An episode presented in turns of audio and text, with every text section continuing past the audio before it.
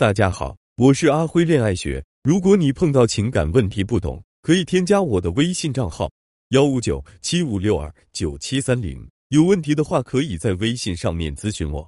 很多学员向我反馈，为什么总教女人去讨好男人？女人也能自己挣钱，为什么非要让男人花钱？自尊自爱不好吗？都什么年代了，女人没必要围着男人转。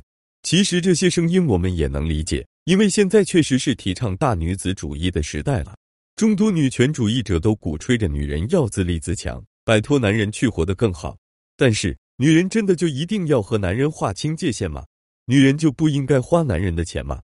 确实，很多女人在引导男人投资的过程中，都很难迈过心里面的那道坎。很多女性朋友会觉得，花男人的钱其实是件很没骨气的事情，甚至很多姑娘觉得，老娘有手有脚能养活自己。凭什么要放弃尊严，伸手管男人要钱呢？我还是很能理解他们，因为从小的教育就告诉他们，女人要自立自强，要努力工作赚钱，然后踏踏实实花自己的钱。只知道花男人钱的女人就是感情里的寄生虫，没有尊严，也得不到男人的爱。长大之后呢，他们又在生活当中看到了很多没有原则和底线的拜金女，以及他们的悲惨下场，这就让他们更加坚定自己之前的教育是对的。在这些因素潜移默化的影响下，女人都对花男人钱这件事深恶痛绝，不想让自己背上拜金女的骂名。那么我来说一下我的观点吧：一个真正在经济上跟男人分得清清楚楚、一点便宜都不沾的女人，又真的能得到男人发自内心的尊重和疼爱吗？说一个学员的案例，我有一个学员叫潇潇，潇潇今年二十八岁，现在是一家广告公司的文案策划。在她刚开始工作的时候，谈了一段恋爱。男友是她同组的同事，也是她同学校的学长。学长是那种典型的暖男性格，平时对潇潇真的很好。知道潇潇才毕业，实习工资很低，所以学长就以各种名义给她买礼物，请她吃饭，从而减轻她的经济压力。可是潇潇从小接受的教育就是这样，不能随便花男人的钱。为了贯彻这个原则，每一次两个人吃完饭之后，潇潇都会抢着买单。如果实在抢不过的话，他也会把这件事牢牢记在心里，然后再找机会回请一顿。学长给他发的微信红包，他也是从来都不收，每一次都是等到一天后自动退回。如果遇到不得不收的情况，比如说情人节的时候男友给他发的五百二十红包，他也会暂时收下，但之后会马上给男友发一个更高数额的红包。潇潇觉得这样挺正常的，可是学长的心里却很不是滋味，他觉得潇潇把钱分得太清楚了。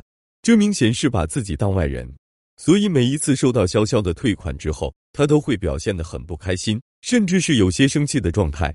可潇潇却依然是我行我素，两个人之间的距离也因此被拉得越来越远。后来，在给潇潇充的五十块钱话费被退回后，学长终于忍无可忍，提出了分手。在两个人分手的时候，学长对潇潇说：“你是个好姑娘，我真的很想一辈子跟你在一起，可是你一直在拒绝着我的好。”我真的不知道该怎么去爱你。男人对女人的投资，其实是他们表达爱的一种方式。如果我们不接受男人的好，男人就会觉得我们这是在故意跟他们划清界限，是在拒绝他们的爱。当男人的内心越来越感受不到爱意的时候，他们就会选择离开。大多数时候，引导男人投资和保持你经济独立并不矛盾。如果你觉得自己花了男人的钱就是失去独立的话，要先想想自己是不是不懂得把握其中的分寸。而我们之所以引导男人投资，还有一个重要的原因是，男人给我们的投资越多，我们在男人心中的价值感就会越高。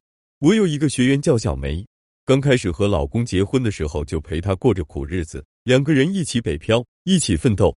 因为经济不好，小梅很少要求老公给自己买什么，即使是纪念日等，也是草草应付。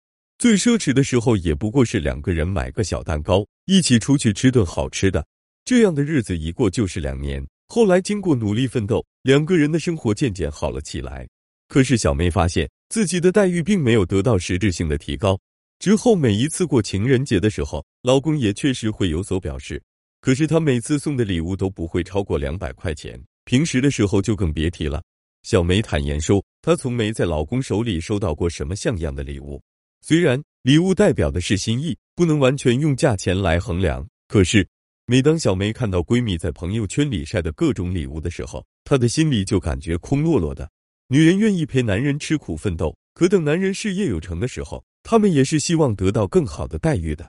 按理说，男人有能力了，付出意愿更强，可怎么还是不愿意去对女人好一点呢？其实这个道理很好理解。